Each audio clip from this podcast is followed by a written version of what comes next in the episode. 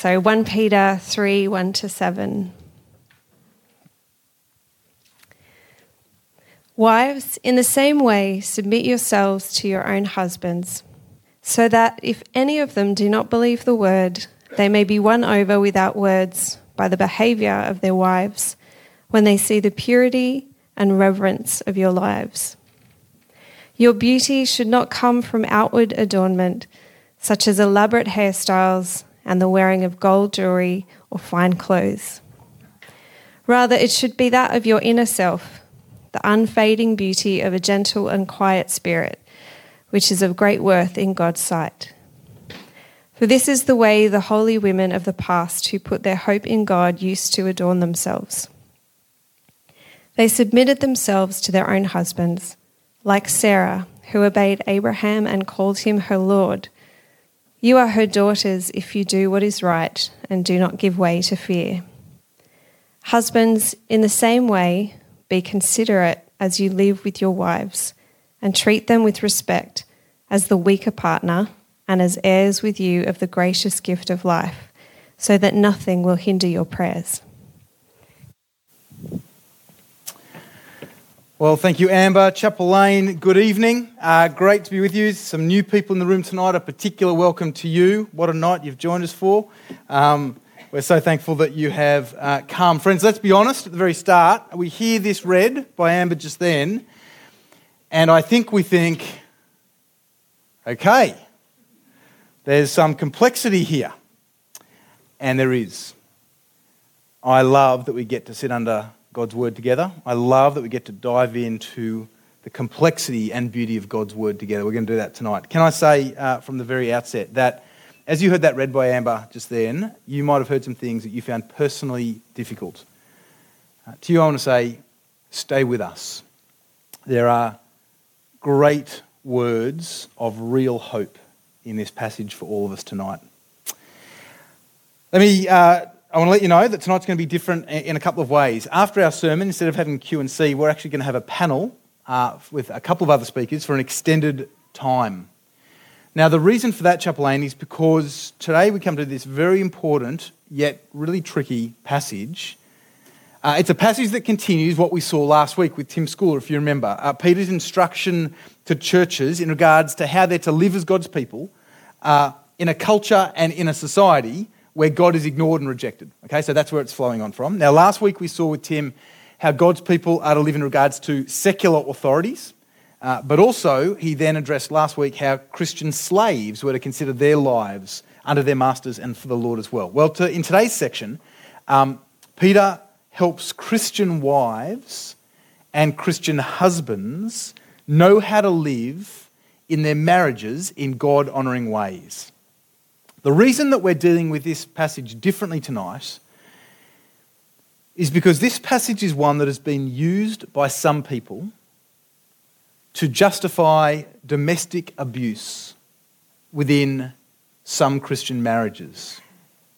Okay? There are some people who have tried to take this passage and twist it and use it as biblical warrant for the way they have abhorrently treated their spouses, generally their wives.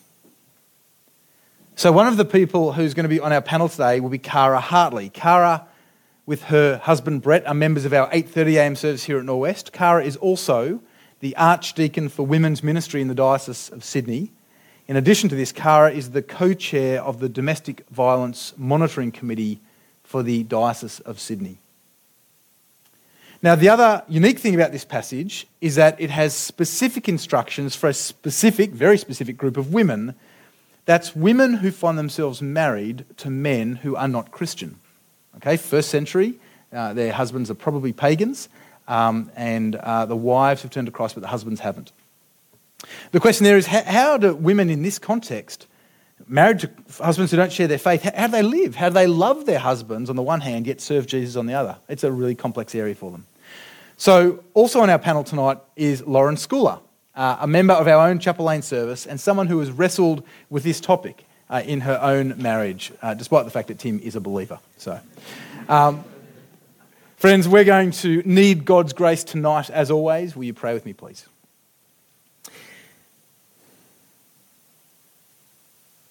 Good and gracious Heavenly Father, will you help every one of us tonight grow in our love for you, grow in our trust of your word, and help us see that everything you say is for our good. Minister to us, Father, tonight, and we pray this in Jesus' name. Amen. Amen. Okay, uh, friends, I really need you to have Bibles open. I'm going to be moving a bit from chapter 3 back to chapters 2, and I just want you to see this really clearly. It's so important. Let's start in verse 1 of chapter 3. Uh, Wives, in the same way, submit. Can you see these first six words? Wives, this is who the section is written to. In the same way. Now, that raises an immediate question for us all. In the same way as what? Well, that question is so critical for us tonight, we're going to leave it.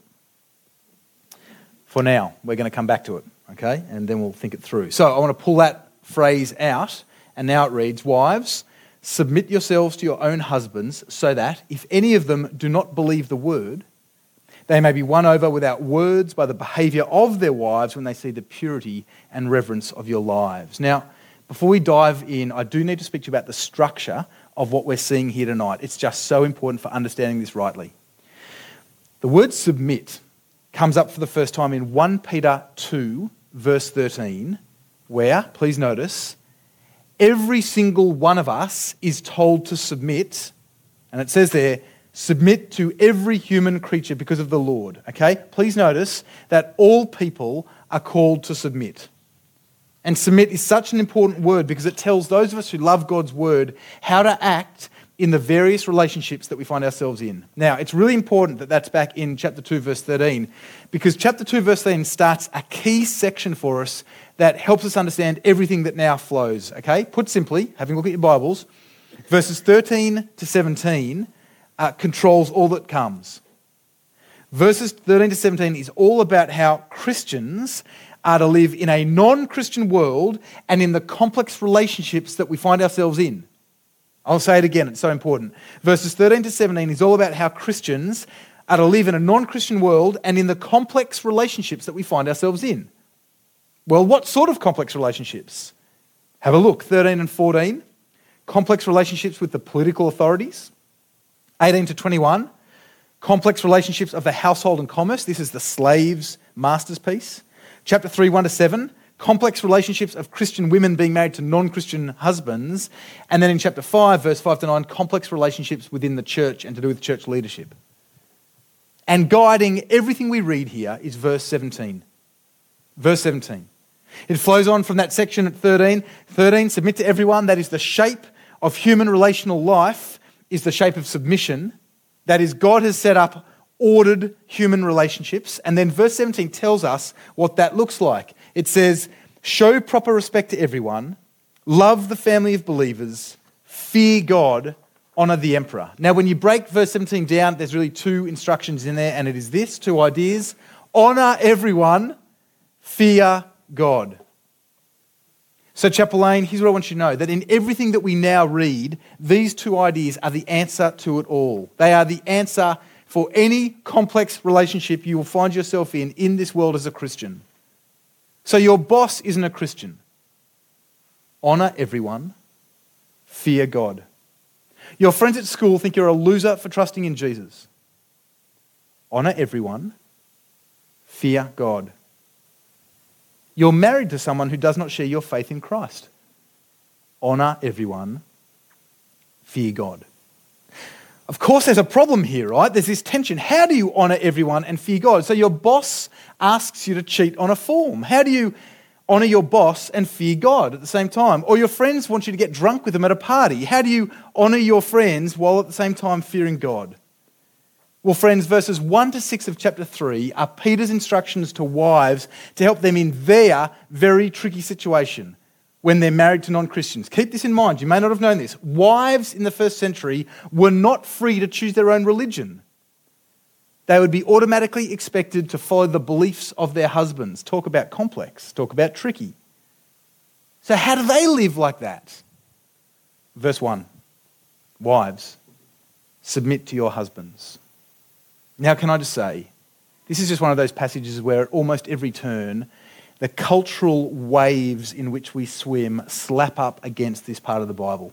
If you're feeling uncomfortable, this is just the start. There's more coming. Now, we hear this word submit, and we find this very hard to hear the word. We are not people who like to submit, like full stop. I don't like it. And there's lots of error for us when we hear this word or read it in the Bible, because mainly, the way we mainly hear this as modern hearers is we hear this word submit to mean obey orders, or follow directives, or do what I say. It does not mean that. What submit means in 1 Peter is to voluntarily place yourself in an ordered relationship.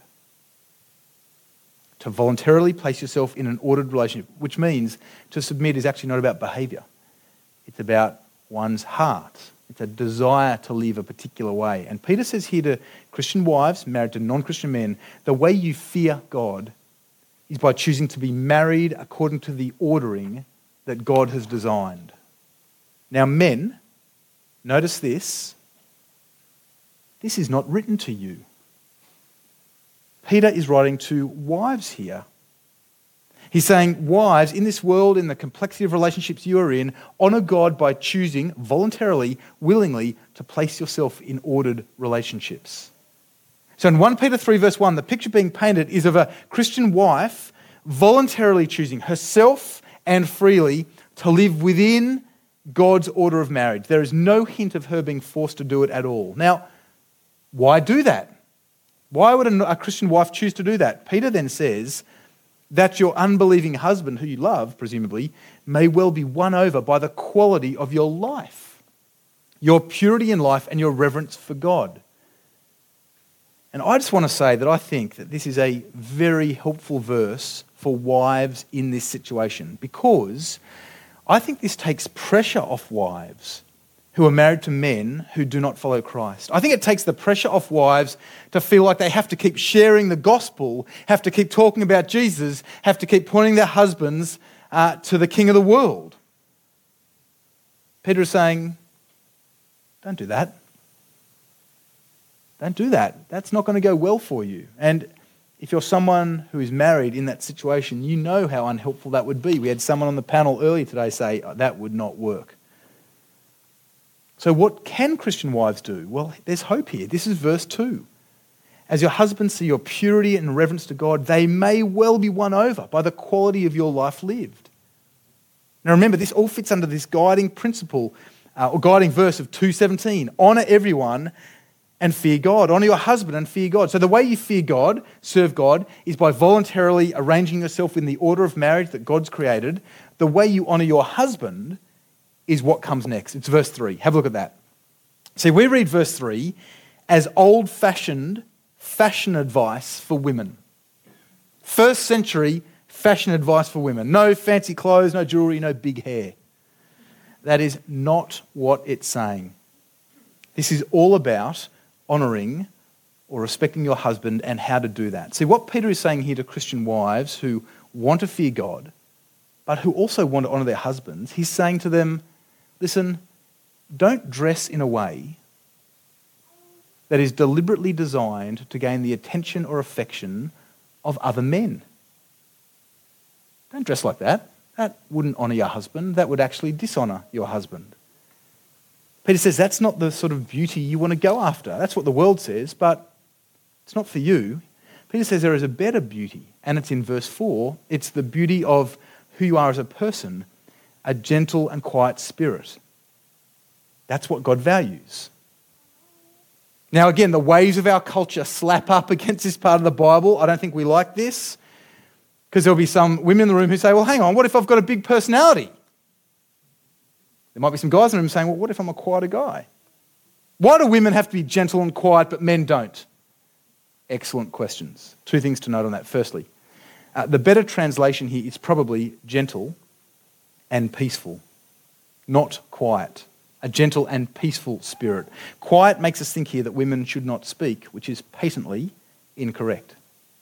Secondly, it is worth pointing out that this is not a gendered statement. A very similar instruction is given to both men and women in 1 Timothy 2, verse 2, and in Matthew 5, verse 5.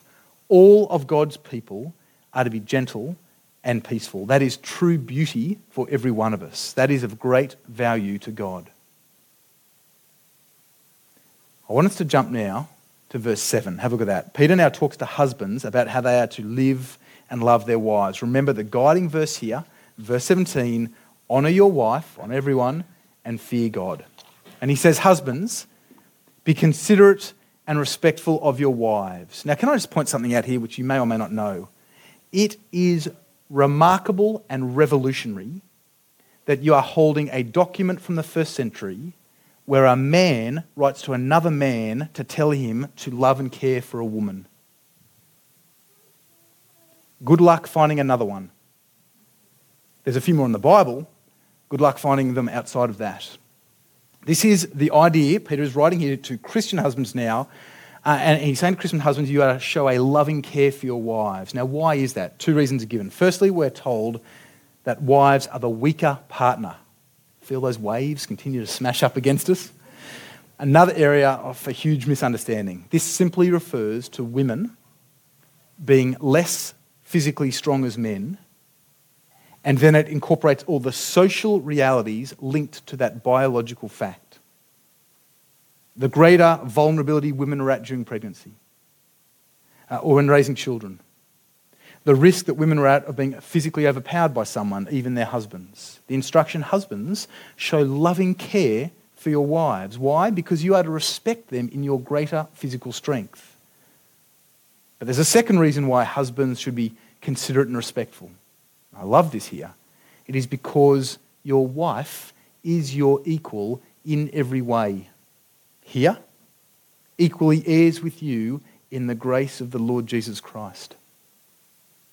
And husbands, says Peter, if you do not treat your wives like this, you jeopardize your very relationship with God Himself. God's ears may well be blocked to the man who is not considerate and respectful of his wife. Now, one of the things I said at the beginning today was that this passage is one that has been used by some to justify domestic abuse within some Christian marriages, despite it saying the opposite. I now want to show you how that is done by some so you never sit under that without speaking up. Okay? Let's go back to the first six words. Wives, in the same way, submit. That forces us to ask the question in the same way as what? And this is where the passage has been horribly twisted. Can you look now at uh, chapter 2, verse 18?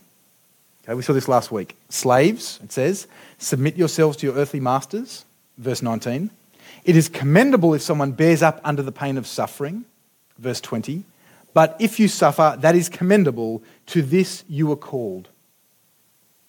And there are some people who have taken this verse to argue that wives should endure domestic violence. So, wives, here's the argument wives, in the same way, chapter 3, verse 1, in the same way as slaves put up with abuse from masters, so should you. Now, of course, it won't be preached like that. It will come across as softer from either an abuser or a minister who's teaching this improperly. So it might sound more like this Don't go to the police. The church can handle this. Or let's pray about how not to provoke him. Or he's a good man, he's trying. Or you've made promises, you have to keep your marriage vows. Or don't you know Christians forgive?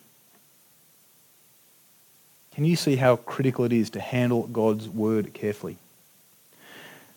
What we have seen today in this passage is that it says nothing like any of that. In fact, it says the opposite, because we need to understand that what drives the in the same way of chapter of verse 1 in chapter 3 is not the instruction to slaves in chapter 2, but what comes before it in chapter 2 that instructs all people everywhere. Uh, uh, that, that section in chapter 2 where we're all told how to live in complex relational situations. Verse 17 honour everyone and fear God. Chapel Lane, I have to say, I don't enjoy doing this tonight, but it's necessary that I do, uh, I'm going to finish by talking to us and addressing domestic violence and how we think about this here at Norwest Anglican. Uh, we all know, uh, we should know, that domestic violence is a scourge in our broader community. Underreported, almost certainly occurring in homes around us, and if you speak to local police, they will almost always say, You have no idea what goes on in your street. I wonder, though, if we think it's different in the church. It's different in God's house, it's different for people who love God's word. However, research done by the Anglican Church of Australia in regards to domestic violence has found that church attendance in Anglican churches does not immunise you from either being an abuser or a victim. My point is that we would be foolish to believe that this does not happen or exist within our own church community. The fact is, we know it does. In no place, in no way, and at no time does the Bible ever call for, uh, condone, or justify domestic violence and family violence. It is a tragedy that blights marriages and children and churches in our community. Now, let me be explicit for a moment. What might domestic violence look like? If someone controls access, your access to money, that is financial abuse. If someone misuses scripture to punish or control you, that's spiritual abuse. If someone controls who you can see and when, that is social isolation. If someone consistently belittles or blames you, that is verbal and emotional abuse. If someone threatens to harm you, your children, or your pets, that's psychological abuse. If someone physically harms or injures you, that's physical abuse. If someone forces you to do sexual acts without consent, that is sexual abuse. If someone uses technology to stalk, harass, or embarrass you, that is digital abuse. And we have a zero tolerance for any domestic or family abuse. And no person is ever to submit to that form of behaviour. Here at Norwest Anglican, we take this so seriously and we believe that God's church has to be a safe place of hope and life for all who come. And as a church, actually, as part of what it means to love one another, we need to work harder in this area to make our church as safe a church as possible. To that end, nine months ago, we put a position statement up on our website in regards to domestic and family violence here at Norwest and our approach to that. You might want to read that in your own time. Last term, our youth spent two nights considering domestic and family violence and were given resources, and a number of you will have been present for that. Next year, we have a specialist in domestic and family violence coming in to train all our community group leaders uh, all our youth and kids leaders, all our staff, all our elected representatives, and anyone else who wants to come along to that. And here's what we know that's not enough. Because the final piece to all of this is that this has to be a place where people feel safe enough to talk and disclose and to know that they will be believed and cared for. So I say to you that if you are undergoing any form of domestic abuse, and if you come and speak to any of the pastoral team, we will believe you. If you support an abused person, we are here to support you. If you are an abuser, please speak to me or Jody so we can start to bring light and life into a situation that is causing yourself and others great grief and pain. Now, recent research has shown that 88% of survivors of domestic violence in Anglican churches, 88%, did not feel comfortable speaking to someone in their church leadership about it. For that reason, tomorrow an email is being sent to the whole church with resources and next steps and helpful information to support those either being abused, supporting an abused person, uh, or who may be an abuser themselves. I do want to let you know that if you'd like to speak to Jody Jessup, our women's pastor, she'll be up the back in the uh, family room and I'm going to be down the front here. And anyone can come and speak to me as well. Now, before we head to our panel, I just want to show you one more thing, and it's verse 6. Can you have a look at that? Verse 6. Verse 6 is this passage about Sarah and how she voluntarily chooses to order her marriage to Abraham, which is, you know, I love this because there's just so many, she just doesn't do that in really key ways in the Old Testament, and then she does. So I love that she's put up as a model. Um, but then it says, You are her daughters if you do what is right. This is talking to wives here. You are her daughters if you do what is right and do not give way to fear. Domestic violence thrives in contexts of fear. Submission never means allowing wickedness to occur. And in cases of domestic and family violence, it is right, it is right to speak up and to say, this is not okay. This is not okay. Men and women here, brothers and sisters, do not give way to fear. Do not submit to that. Let me pray. Good and gracious Heavenly Father, we thank you for your word. We thank you for the way that we're able to sit under it. We are um, saddened by the need to speak about this, and we do not feel equal to the task of engaging with it in many ways. Father, we ask for your help. Help us to think clearly, wisely, helpfully. Father, will you comfort us, particularly those for whom right now this is a pain and a grief, and help us know of the comfort that can be found in better days ahead and in the Lord Jesus Christ. And Father, will you lead us, both individually and as a church, as we long to be a community that is safe, actually points to the great hope and the new life found in Jesus and Jesus alone. Father, we pray all this in Jesus' name. Amen.